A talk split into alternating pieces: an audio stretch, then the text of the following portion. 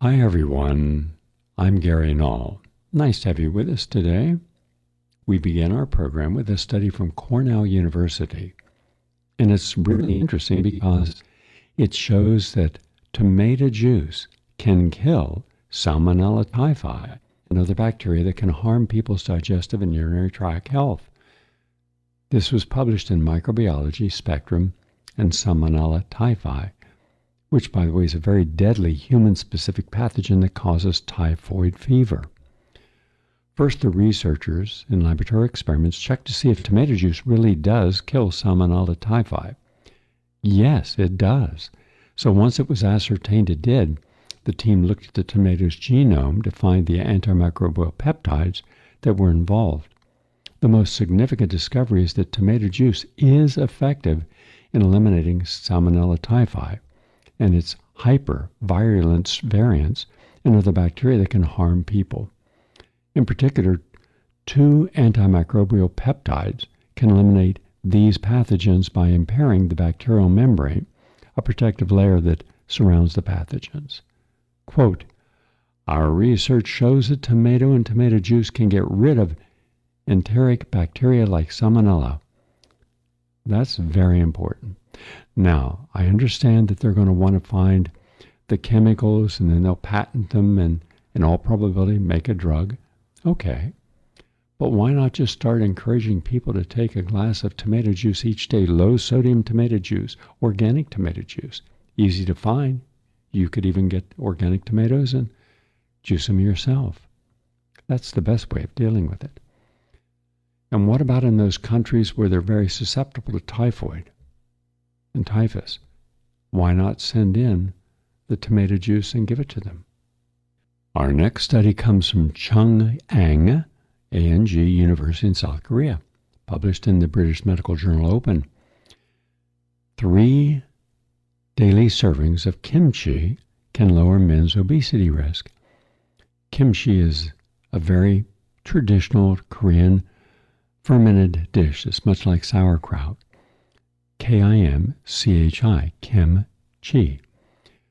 And if you're overweight and you're having trouble losing weight, then the radish kimchi is linked to lower prevalence of midriff bulge in both sexes, men and women. And that's important. And what they do, I don't recommend kimchi.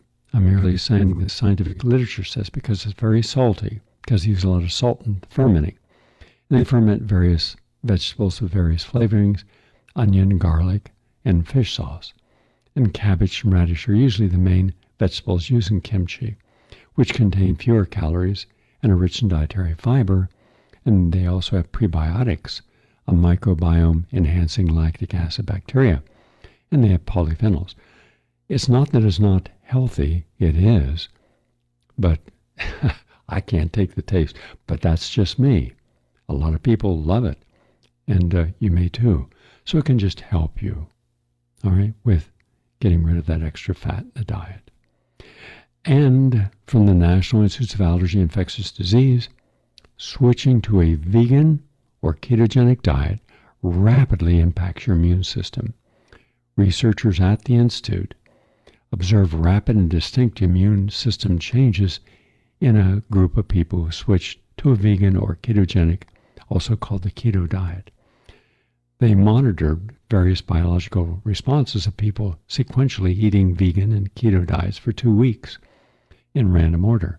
They found that the vegan diet promoted responses linked to innate immunity, meaning your body's non-specific first line of defense against pathogens, while the keto diet promoted response associated with adaptive immunity, meaning pathogen-specific immune built through exposure to daily life and vaccination.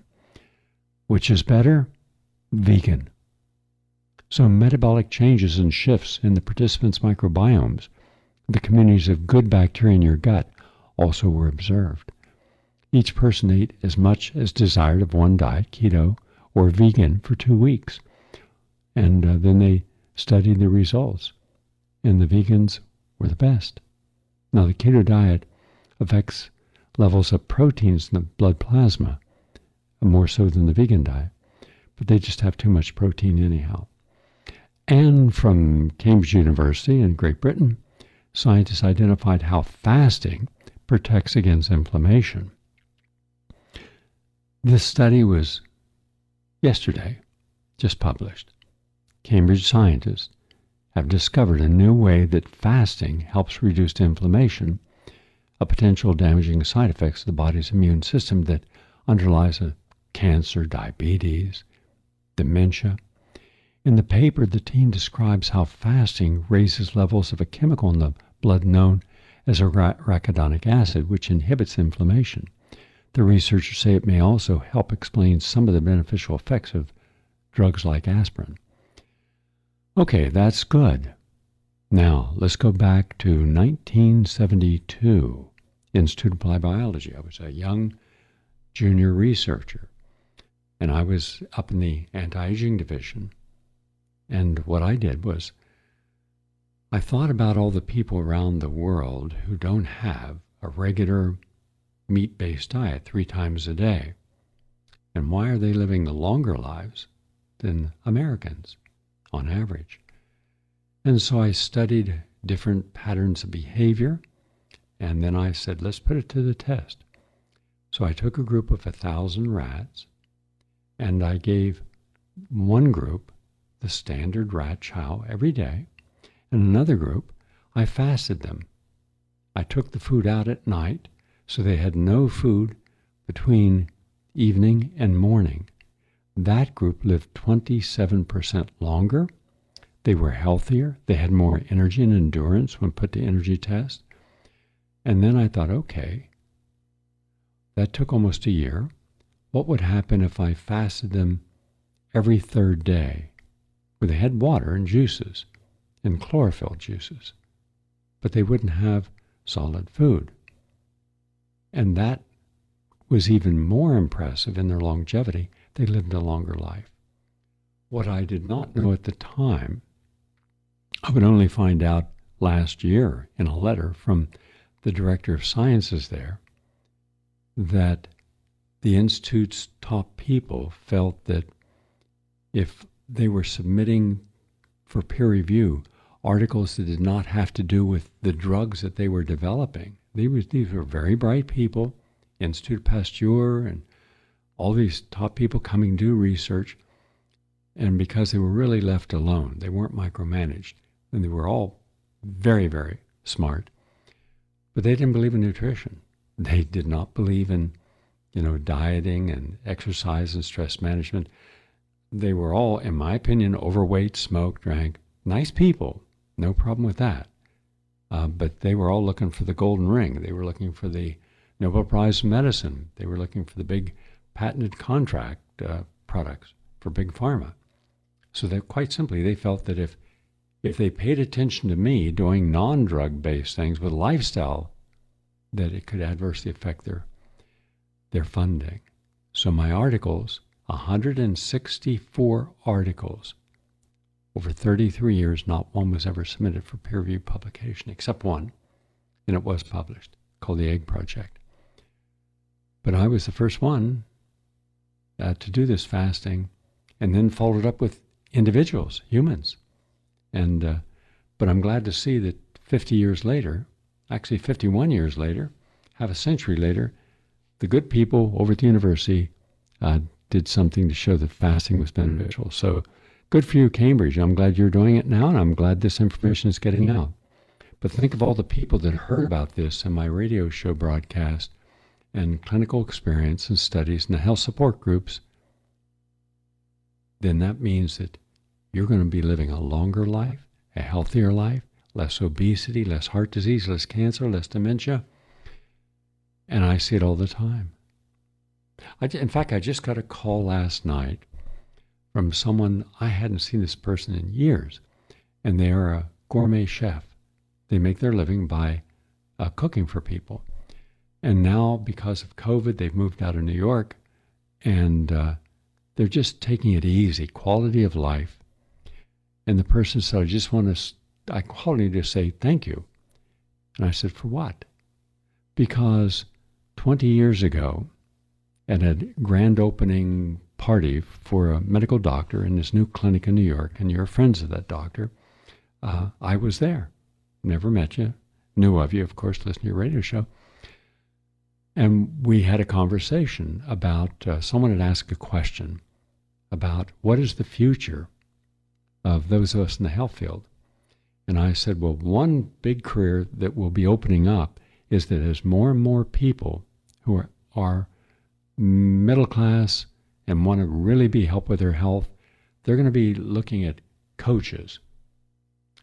It's less expensive, but the health coaches, the nutrition coaches, the life coaches can help people. They can be there as a support system. But also vegan chefs. On the Upper West Side, people are so busy. They work such long hours. They're almost all professionals in different careers. And I know because my daughter is a private chef to some very well-known people. And she makes a lot more money than she could at a regular job. And she's doing something really good. And she loves what she's doing, so she's honoring herself. And she's helping the people get healthy, organic, vegan meals and juices. And she makes them once a week and then puts them in the refrigerator or freezer. And then they just, you know, eat them each day after that. And so this person asked me, who called last night, asked me, well, I'm into fashion and art. And I said, good. But I'm interested in this health thing. Could you give me some references? And so I said, I'm going to do a cooking class, and in the basement of the store. It's not that big; it's small, but I'm going to do like a 4-hour class where people learn how to cook gourmet vegan foods at low temperatures and raw foods, and how to do raw foods in a healthy, good way. And she attended the classes. Now, here's what's important. And here's what she said, that she began to change completely her diet and her lifestyle. And she started eating the right foods, juicing, exercising, taking Pilates and yoga and meditation, which she didn't do before. And she began to see that she didn't have as much in common with her associates and friends and people, even family members. And now she says, at her age, I don't know what age she is. I'm guessing around 70, but that might be off. But she says, I look 40, and no one believes that I'm my age. She didn't tell me what it was. She says, all because I took your advice and started really getting into health, and not just superficially, but really full committed. And she says, now I have just 2 clients, and I cook for them each week. And that makes me enough money. I'm not rich, don't have a lot of money, don't want a lot of money, but I'm happy. I hang out with nature and pets, and I have a few friends. I read a lot, things I didn't have time to do in New York because I was always working on my art and taking it to art flea markets, and never just being able to do more than scrape by. And she says, so when you said, work on quality of life, not a standard of living, I've done that. She says, on all levels, mental, physical, spiritual, it's working. I just want to share that with you because she also fasts from 6 o'clock at night. She doesn't eat until 7 o'clock, 8 o'clock the next morning. That extends the lifespan. That allows rejuvenation of your stem cells. That means you're going to live a longer life. You're not going to look the same age and feel the same age as other people. Just want to share that with you. And now we're going to take a break and come right back. Please stay with us. Welcome back, everyone. I'm Gary Null. Just to remind everyone that if you want to be up to date on everything in the world of health and nutrition and recipes, just go to GaryNull.com. Scroll right there. You'll see the newsletter. It's easy to find. We made it easier to navigate. And you have 3 choices. One is, you can get a free copy, and thousands do, but you get it one day a week. And it's got all my show notes in it. So you see all the different things I'm talking about and things I don't even get to. But then for a tiny little bit of money, I mean, it doesn't pay for itself. I could be wrong, it's either $7 or $9 a month. You get it every day, and you get a lot of other things with it. You get For example, when I do a webinar, if you're a paid subscriber, you get to join the webinar for free. That saves you $30. And this year, I think I'm going to be doing about 3 webinars. Then you also get discounts. You get far more information. You get first look at upcoming chapters of a book. The book's probably 6 months off, but you get the chapters right away. You get videos. You get all kinds of stuff. So it's really worth it. And then the third option is you can just sign up for a year, and then you get even a discount after that, and all the other benefits. So it's important. Now to the issue at hand. I don't believe anyone in this audience should criticize or demean in any way someone who took their vaccines, because the high probability is these people believed in their pharmacist, their nurse, their physician, the government officials, celebrities on television promoting it. And there was a great divide, but the people who were attacked and denigrated, who were assaulted and arrested, all kinds of negative things happened, excluded, couldn't go on airplanes, couldn't go into restaurants, and this is around the world. Those people actually were correct. And everything you've been told about the vaccine, unfortunately, and COVID, unfortunately, were wrong and lies. We've been presenting this information to you, and I only present information that I've independently validated. We're now going to show you what a group of concerned citizens, including nurses, are saying now on the record.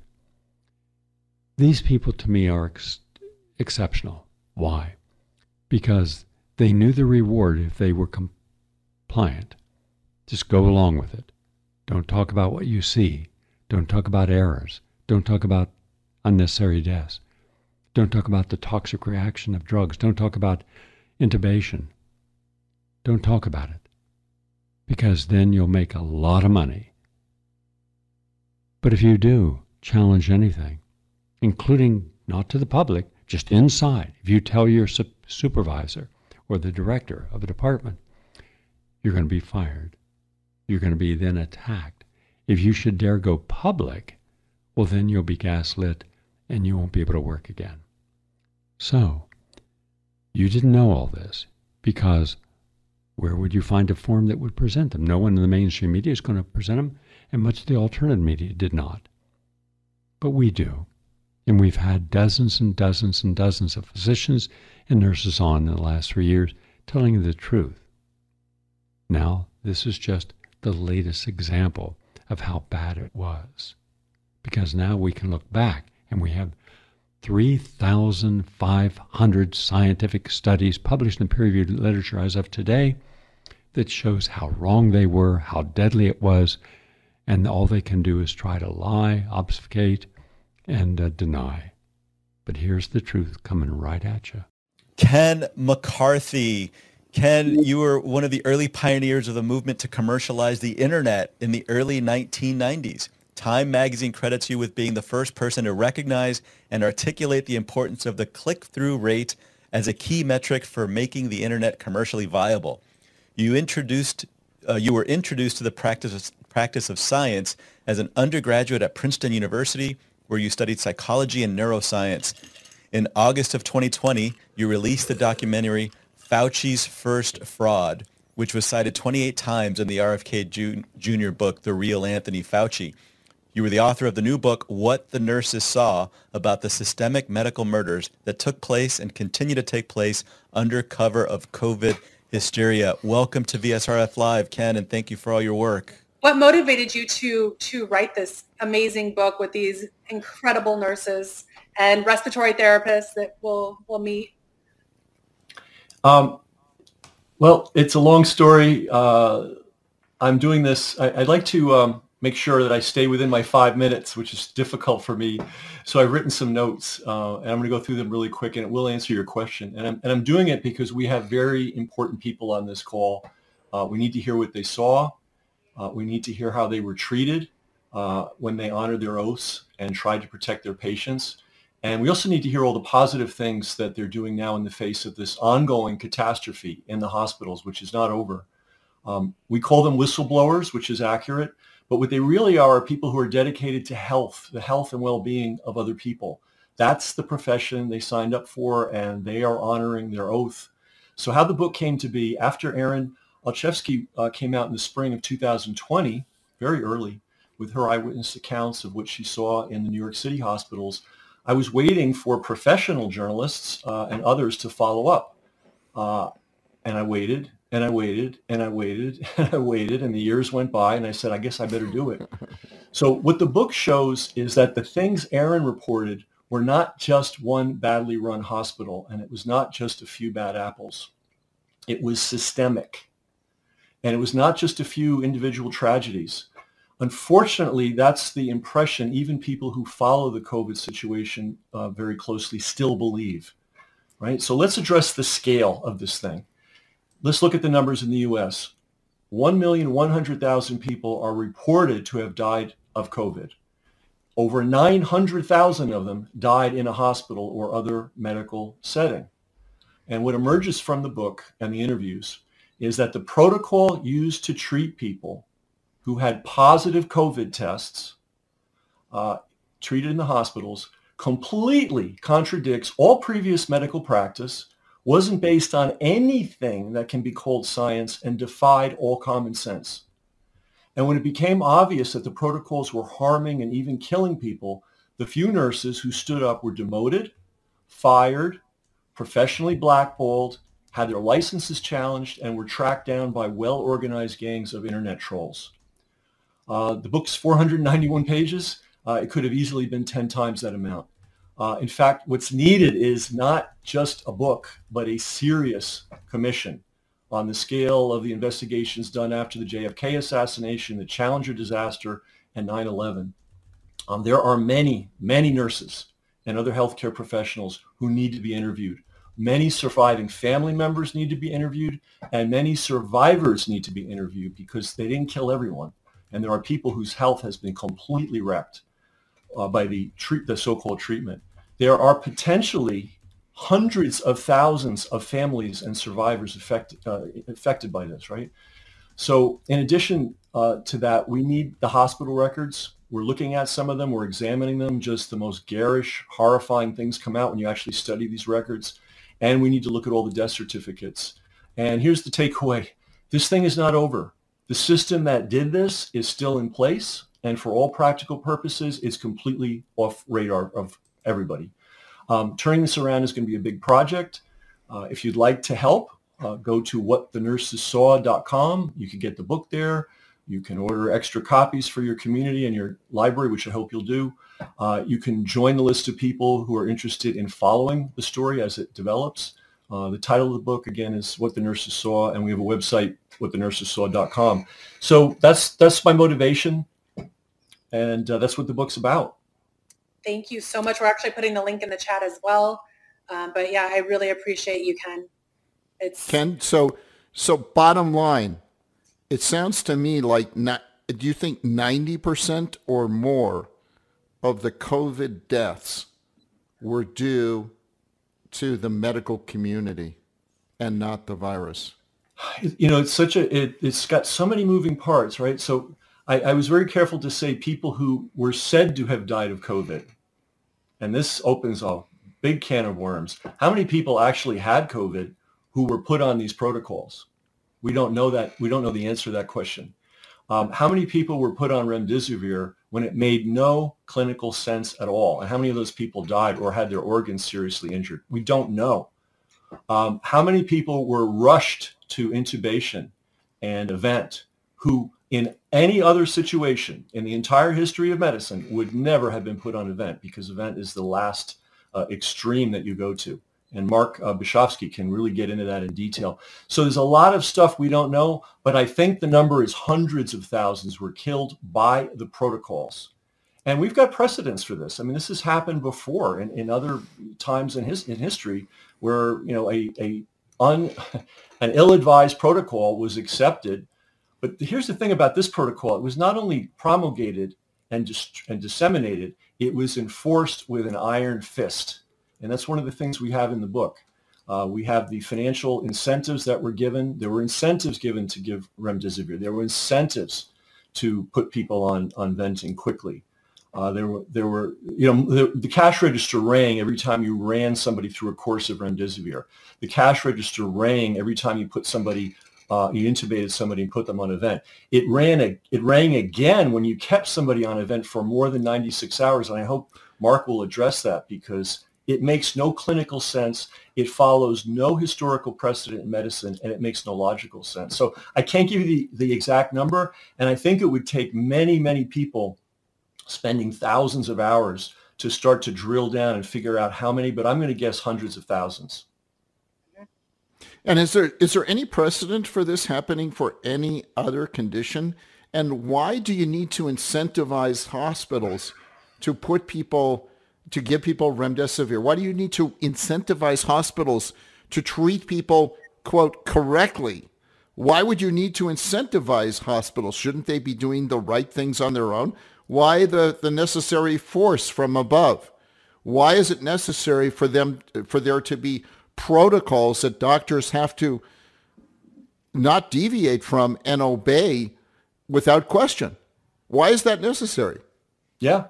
And why was it necessary when experienced nurses stood up, spoke up, and said, hey, this isn't going well. This isn't the right thing to do. We're injuring people. We're killing people. Why were they shut down? Why were they fired? Why were they blackballed from their profession? Why were their licenses attacked? Why were trolls set after them? So there's a lot of moving parts here. There's whoever figured out this protocol. Then there's the people who figured out the incentives. And then there's the people who figured out the enforcement. So it doesn't look like an accident. You know, I think we can safely assume it was no accident. And so there's no precedent for what happened in all of history, as far as you know. Well, if you look back at Fauci's other greatest hit back in the 1980s, he managed to get a drug called AZT, which had previously been banned for human use. He managed to speed that through, and he managed to, you know, tell everybody it was going to solve the AIDS crisis. And there are legitimate researchers that think at least 300,000 people were killed by AZT. So it not only has not that wasn't in the hospitals, right? But not only has it been done, it was done before under Fauci's watch. Yeah. Incredible. Well, Ken, thank you for coming on this evening. We're going to bring in several of the nurses that are featured in your book. So if you want to stick around a little bit, especially for Q&A, that would be wonderful if you have the time. And hey, one quick question before you go, which is, you've talked to a lot of people. What is the most astonishing, you know, knock your socks off story that you have heard in talking to all these nurses? What is the single story that sticks out as saying, oh my God, I had no idea. This is horrible. There's so much horror to the story, and I can't, you know, it's hard to think of the most horrible thing, but I'll give you a simple thing that blew my mind. These patients were denied basic anti-inflammatories. We're not talking about ivermectin or vitamin C drips, or they were not even allowed to have ibuprofen. Once you got classified as a COVID patient, you went onto the protocol assembly line, and one of the things on the assembly line was no anti-inflammatories and no steroids. And ask Mark about that. Ask the nurses about that. That's unprecedented in the history of medicine. It made no sense, and it set people up who had a minor problem into having a major problem. So that's a simple one, but think how mind-boggling that is. We're talking about Advil. We're talking about people not being allowed to take the absolute thing they needed to keep their inflammation down. But yet they'd give them remdesivir that, you know, shuts down their kidneys and kills them fast. Yeah. There you go. And loved ones and family and friends were not allowed to access them. They were kept outside so nobody can monitor what was going into these patients' bodies or advocate for them for anything else. Right. So basically, if you get COVID, the last place that on earth that you want to be is in a hospital. Well, you know, I'm not a doctor and I can't give medical advice. I can tell you what I would do. I wouldn't go. I would try to keep the inflammation. I would go to a nurse. There are many nurses, and I hope they'll talk about this. There are many nurses that are now setting up their own clinics, which they're allowed to do. And I would go to a nurse like that way before I would go to a hospital, for sure.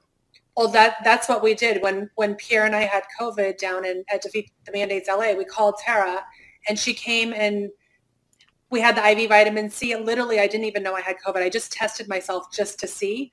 But I knew that I had been exposed and I had it, you know, after I got home, I tested and I breezed through it. And that's the first person that I called, was an experienced ICU nurse who knew what to do and how to treat me versus going into a hospital. So thank you so much. Thank you, Ken. Thanks for having me. Thank you, Ken.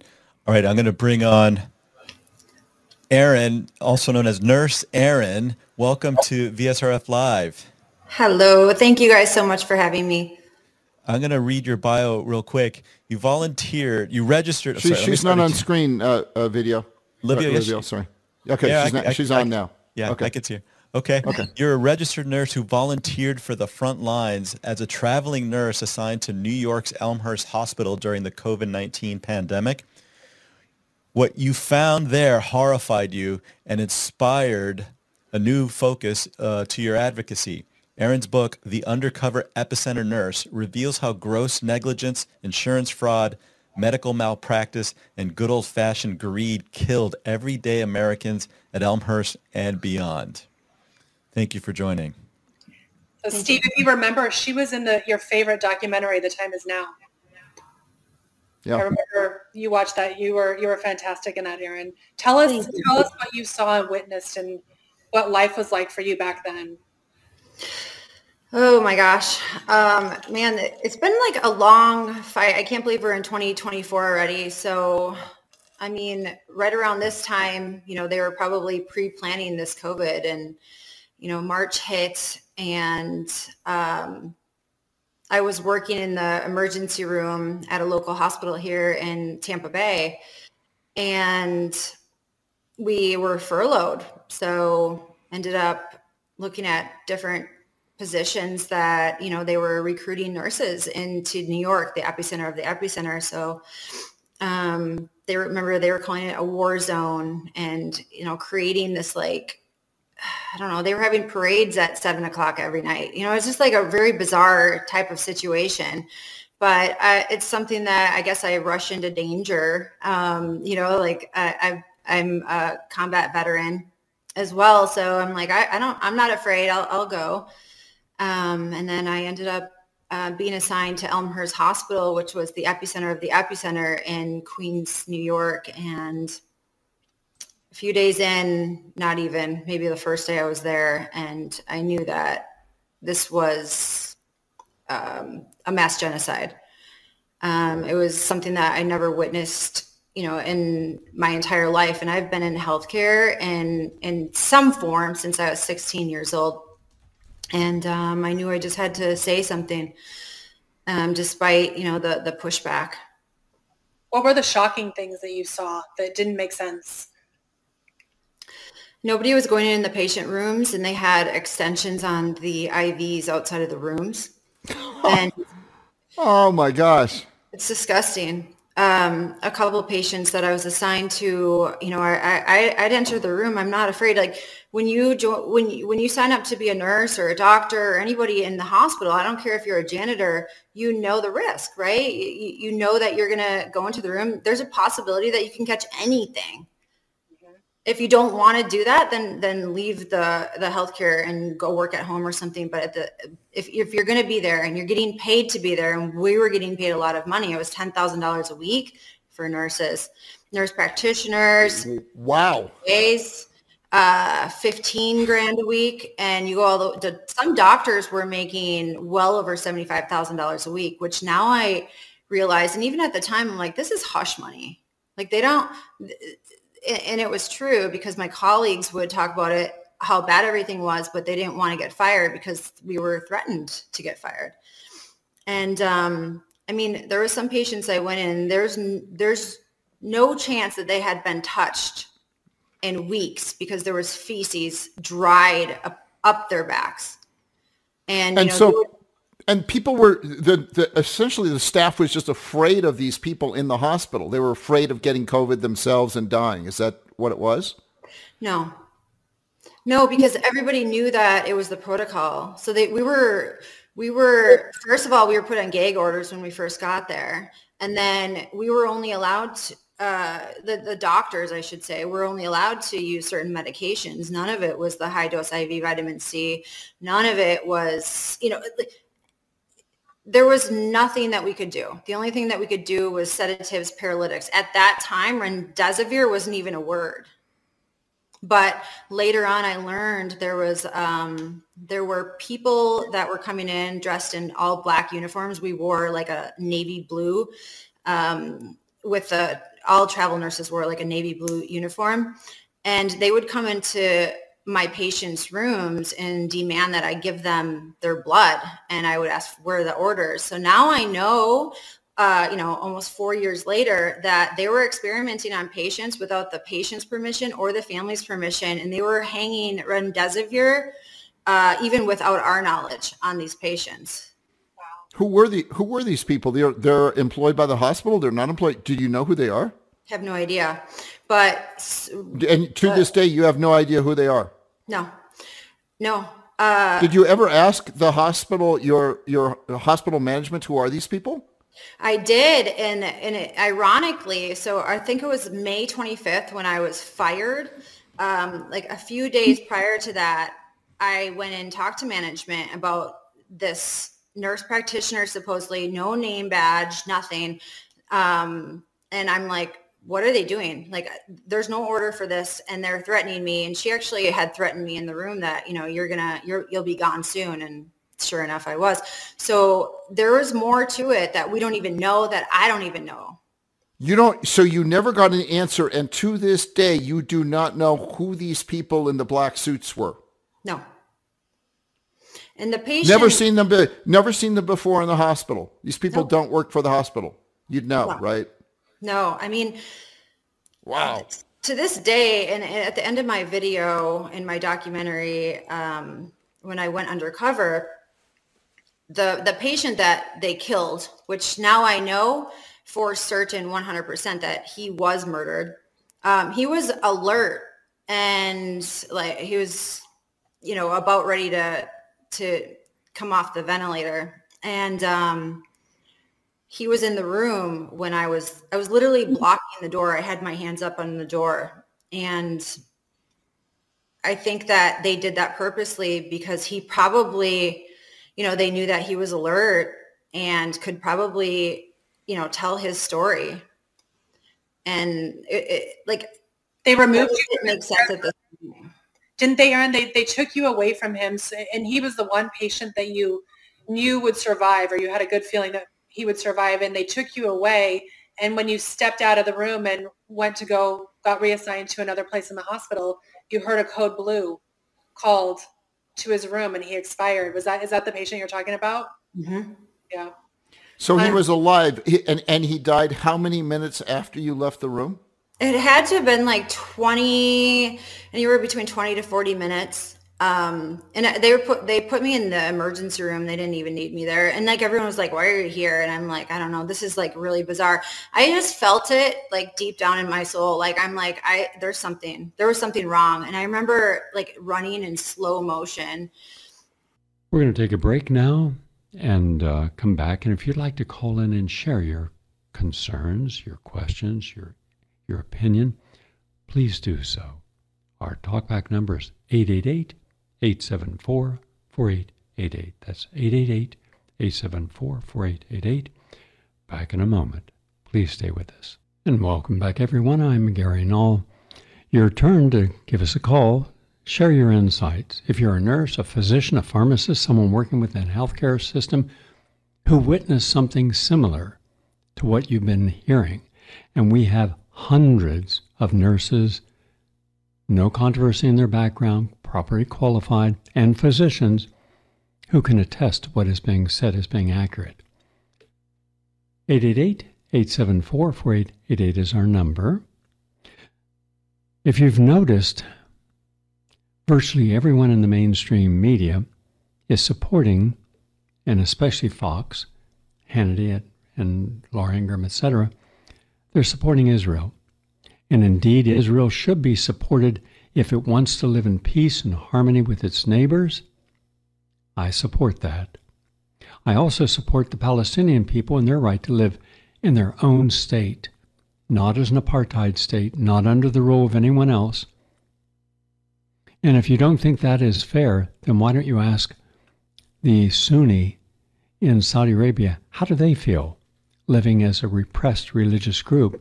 Mind you, they're controlled by the Wahhabiist faction, the religious clerics in Saudi Arabia, and then reverse that into Iran, predominantly Sunni, and then how do you feel being a Wahhabiist? Whenever you have one people who have the power over another people, and you're supposed to live in the same country, what does it mean to be repressed? Unless you're in their shoes, unless you're Chris Hedges and have gone into their villages, live with them for years, as he did, speaks their language. He speaks fluent Arabic.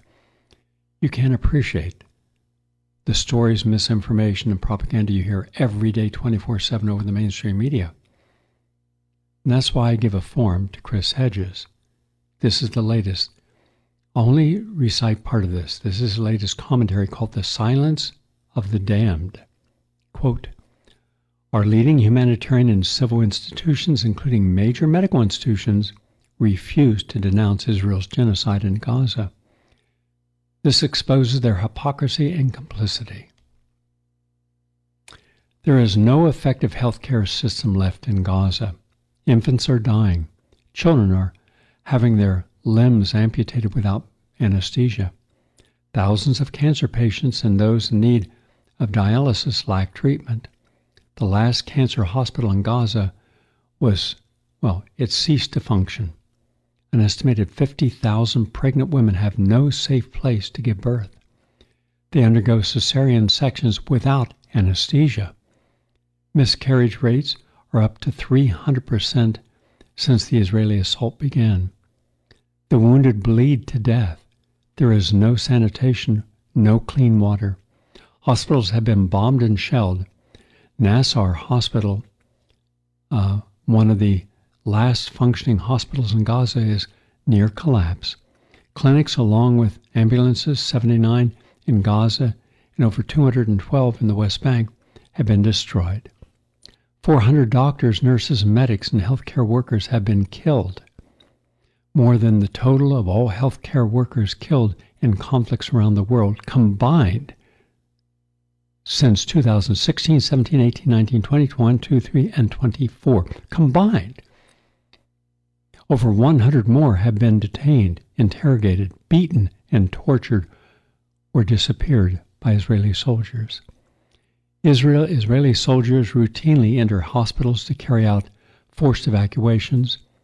On Wednesday, troops entered Al-Aman Hospital and demanded doctors and displaced Palestinians leave, as well as round up detainees, including wounded, sick, and medical staff.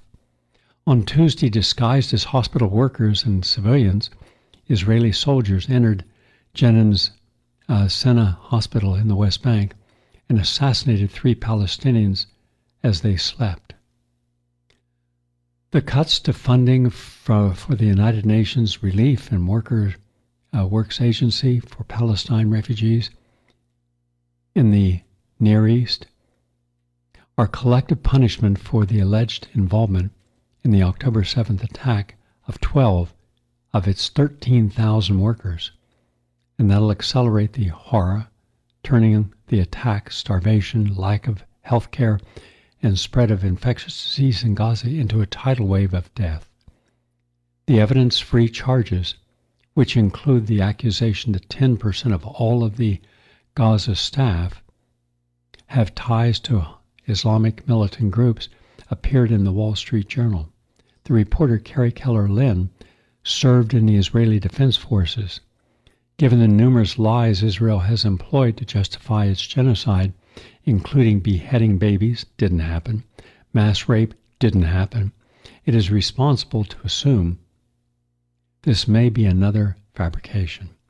The allegations, of which details remain scant, are apparently based upon confessions by Palestinian detainees, most certainly after being beaten or tortured. These allegations are enough to see 18 countries, including the United States, Canada, United Kingdom, Germany, France, Australia, and Japan, cut or delay funding for the vital UN agency. UNRWA is all that stands between the Palestinians in Gaza and complete famine. A handful of countries, including Ireland, Norway, and Turkey, maintain their funding. Israel is seeking to destroy not only Gaza's healthcare system and infrastructure, but also any of the agencies of the UN, like the UNRWA, which provides food and aid to 2 million Palestinians. The object is to make Gaza uninhabitable and ethnically cleansed the 2.3 million Palestinians in Gaza. Hundreds of thousands are already starving to death. Over 70% of the housing has been destroyed. More than 26,700 people have been killed. 65,600 have been injured. Thousands are missing. Some 90% of Gaza's pre-war population has been displaced, with many living in the open. Palestinians have been reduced to eating grass and drinking contaminated water. And it goes on from there. That's only about 1/10 of the article. I just want to share this and ask the people like Wolf Blitzer, who, by the way, I found a clip, and in fact I want to thank Mitchell Cohen for sending me the clip. It's an old clip, like 20 years old, 30 years old, where Wolf Blitzer, who was a writer for the primary Jewish public relations group in the United States, argued about the Palestinian state and the Israeli state and pro-Zionist positions. Norman Finkelstein was there, and just out of Yale with his doctorate, and he gave a far more convincing, compelling, and accurate description of the conflict. That's the same Wolf Blitzer on CNN. Think of how much control he has over what is actually accepted as legitimate news, everything from Israel, and disinformation, everything that challenges it. That's the world we live in today, where the average person, unfortunately, is frustrated. They don't know who to believe, what to do. As a result, their voices remain silent. And those who do protest, they are always monikered as if they are supporting terrorism. How does supporting the innocent population of Israel, the Palestinians and the Christian Palestinians, how do you comport their not wanting anything to do with Hamas and them being a part of Hamas, and therefore they should share in collective punishment? Just suggesting this. I'd like your input. 888-874-4888. And while Dylan is in New York and waiting to see who's calling in so we can put you on, like to hear from you, I'm going to give you a special.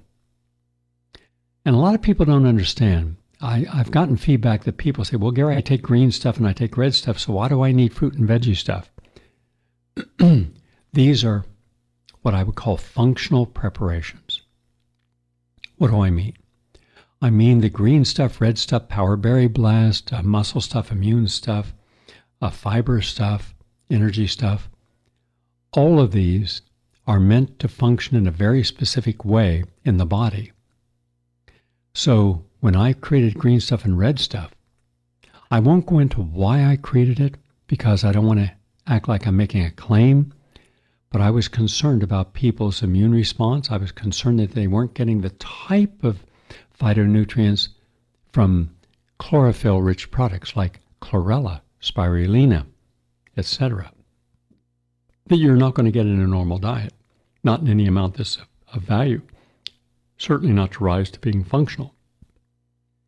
And then I began to see all the ads on television by products that I assume, I'm not making any disparaging remark about the products themselves. They're 3 capsules of green and 3 capsules of red, and then all these testimonies how to improve their life, and they may be absolutely right.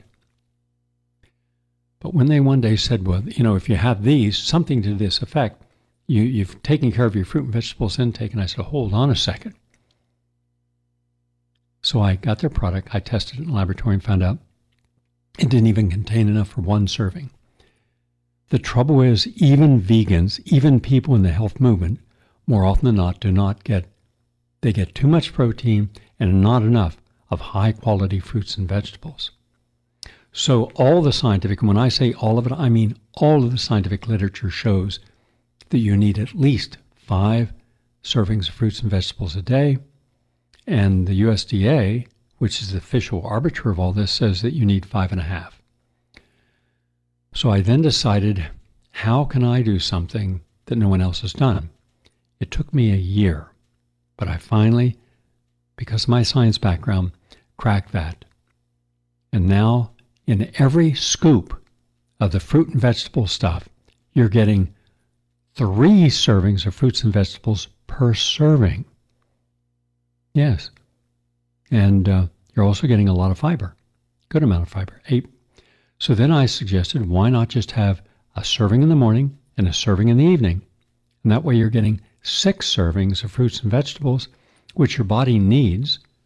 And that's, I take 2 scoops every morning in my smoothie with my green stuff and red stuff and power bear blast and supremacy and a lot of muscle. And plus I had in olive oil and flaxseed oil. So there's a reason why I created fruit and vegetable stuff, because think of how often, for legitimate reasons, you're busy and you can't go to a store, you can't take a break and have a real nice healthy breakfast, lunch, or dinner. Now you can. Because now you have something that functions specific to your need for fruits and vegetables. I don't make claims. If I made a claim for each of my products, trust me, a lot more products would be sold, but I don't do that. I'll simply say there is no other product that I'm aware of in the world that has been able to duplicate this and put 3 servings of fruits and vegetables in a single serving. I did it. And we tested it in the laboratory, and it works. So why? I take 2 scoops a day, and therefore I know minimally, if I just fast that day, I'm getting more fruits and vegetables into my body, 6 servings, than even what the USDA recommends. But I have mango and black currant and cantaloupe and watermelon and papaya and plums and green peas and zucchini and tomatoes and watercress and squash and pea fiber and blackberry all in this. So you're getting phenomenal foods, many of which I do not have in any other product. And you're getting them in a blend unlike anything else. So this is not in replacement of green stuff and red stuff. And today you're getting it on sale. You're getting a special discount just by itself on this product. So that's, and so if you want to know the number to call 877-627-5065. 877-627-5065. And for those in the audience who themselves really are conscious about your diet, and I know most of you are, and who really care about your health, but you may be with a brother, sister, father, someone who is not eating the way they should, then why not give them a smoothie? Ask them for their favorite. Well, I like chocolate. Okay, then fine. Give them cruciferous stuff. Therefore, they're getting all the cruciferous stuff, but it's a natural cacao. It tastes like chocolate. And then throw in 2 scoops of fruit and veggie stuff. They'll love the taste. It won't taste like a health food. It'll taste like their favorite junk food. But at least you know, if nothing else that day, you've done what you can do within reason to someone who is resistant. All right? And maybe you're that resistant person, in which case, put 2 scoops in the morning in, and whatever else you eat the rest of the day, at least you've gotten your fruits and vegetables. You can also order online. You're getting a 30% discount. All right? And you can call Neil in our vitamin closet at 646-926-5430. 646-926-5430. One other thing I want to share with you. Starting this week, if you've been using the Ageless Answer, and some of you have been using it now for over 2 months, some for a month, and you're seeing really positive changes, and all the feedback we've gotten has been phenomenal. But I'd like to see it. I'd like to see a before picture and an after picture, at least showing me anywhere on the body. I don't care if it's a rough scaliness around your heels that people forget about, but they shouldn't, or maybe it's the crepey skin around your knees, around your arms, across your cheek, on your neck. Maybe it's lighter lines in your face, deep or soft lines. If you can see a difference, if you send me the pictures, I'm going to select 10 people and give them a free bottle of it, and that way you can carry it forward. And I'm going to do this each month. So, okay. And for those of you who weren't aware of it, the Gary Null Ageless Answer, we're also doing this today. And this is only for 24 hours. If you call in today, instead of paying $400, which you should for 2 bottles, you're only going to pay $199.95. So you're getting it off. Even those who had an extended $125, you buy 2 bottles or more, you get them for $99.95 each. That's a huge discount. Call 877-627-5065. So if you want glowing, vibrant, healthy skin, you're not going to get it just under normal conditions. Once you start aging, sun exposure, weather exposure, stress, toxins, poor diet. And what makes this product so unique, unlike any other product in the world that normally costs, and by the way, don't take my word for it, call Macy's, call the high-end beauty stores and ask them, what would your top 3 skin care products cost? And they're going to go anywhere. If you call New York, it's between $450 to $550. In Bel Air or on Rodeo Drive, it go up to $1,000. Then ask them, what are your ingredients that are scientifically proven to make a difference? Then you don't get the information. What are all the thickeners and everything else and the artificial perfumes? And then suddenly you generally don't get the information you need because a lot of it's illusion. Mine is not. There are 3 novel patented ingredients that make it unlike any other skincare product. One is a patented lysosomal preparation derived from the stem cells of a very rare Swiss apple, which has been shown to extend the skin's longevity and to prevent delay and reverse wrinkling. According to Harvard researchers, skin aging is a type of wounding whereby the skin's own stem cells are no longer able to preserve the skin's strength, thickness, elasticity, and function. But my liposomal preparation replaces this loss, thereby regenerating new cell growth. Our proprietary extracellular matrix promoting peptone, uniquely derived from the plant and marine kingdoms, nourishes skin cells and stimulates the production of soluble elastin as a defense against the loss of elasticity, which contributes to sagging and wrinkling skin.